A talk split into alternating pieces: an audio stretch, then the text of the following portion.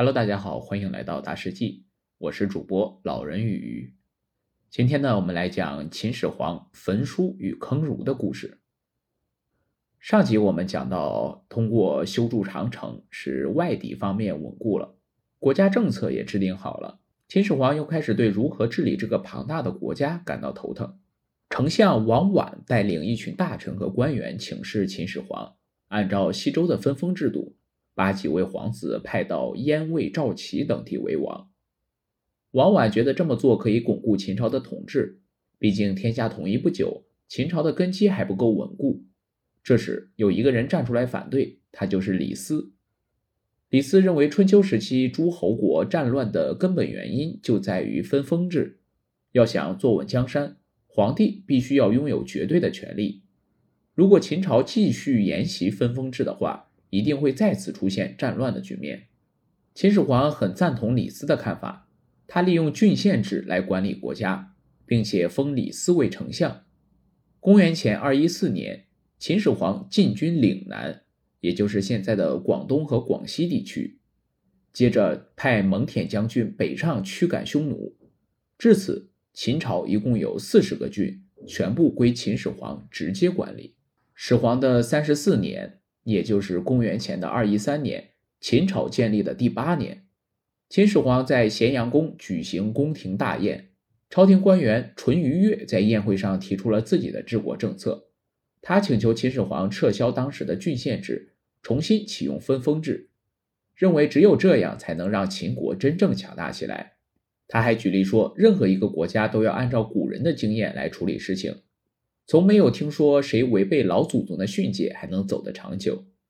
秦始皇听后没有表示赞同或反对，而是把淳于越的主张说给诸位大臣听。他想知道大臣们对此有什么看法。李斯坚决不认可淳于越的说法，他认为读书人不应该用那些陈旧的思想来禁锢一个崭新的国家。古人错误的思想会导致国家走向衰落和灭亡。李斯请求秦始皇严加管束人民的思想，若放任自流的话，总有一天会酿成大祸。秦始皇便问李斯有什么好一点的方法，李斯于是提出了几点建议：一、秦记之外的各国史记通通销毁，百姓家中的诗书等书籍也要全部上交并烧毁，只保留医学、占卜和农业方向的书籍。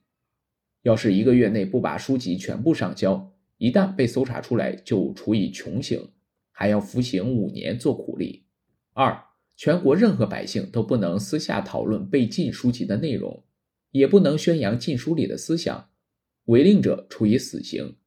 不能讨论当今的国家政策，尤其是提议恢复以前的政策。认为现在的政策不好的，同样要处以死刑。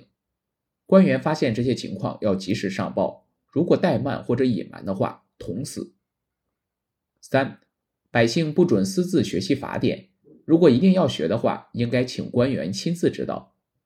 秦始皇听了，觉得这些措施很不错。他也知道，当时的百姓在经历了春秋百家争鸣的局面后，难免会存有不同的思想主张，何不趁此机会把全国百姓的思想统一起来？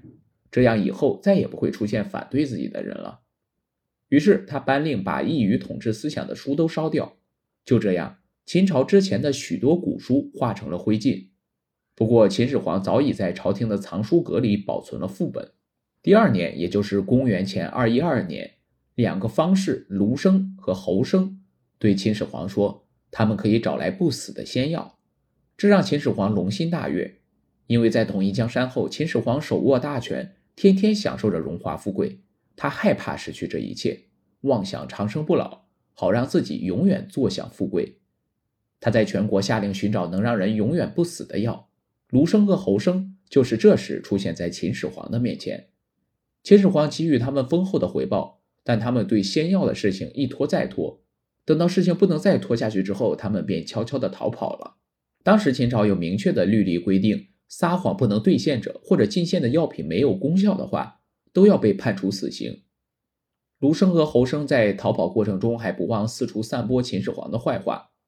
百姓从他们口中得知，秦始皇是个荒淫暴虐、刚愎自用、贪图享乐和权势的人。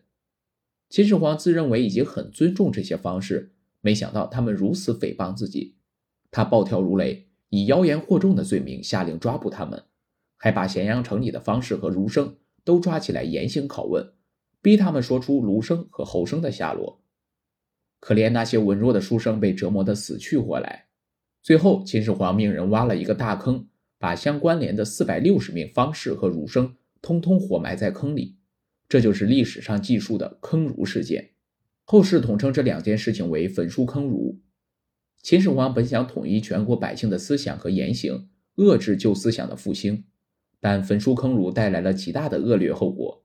首先是秦朝以前的许多珍贵书籍被销毁，给中国文化造成了巨大的损失，还让春秋之后蓬勃发展的思想运动遭到了致命打击，很多学派也因此而消失。好了，我们今天的故事就讲到这里。欢迎大家评论、点赞和转发，我们下期再见。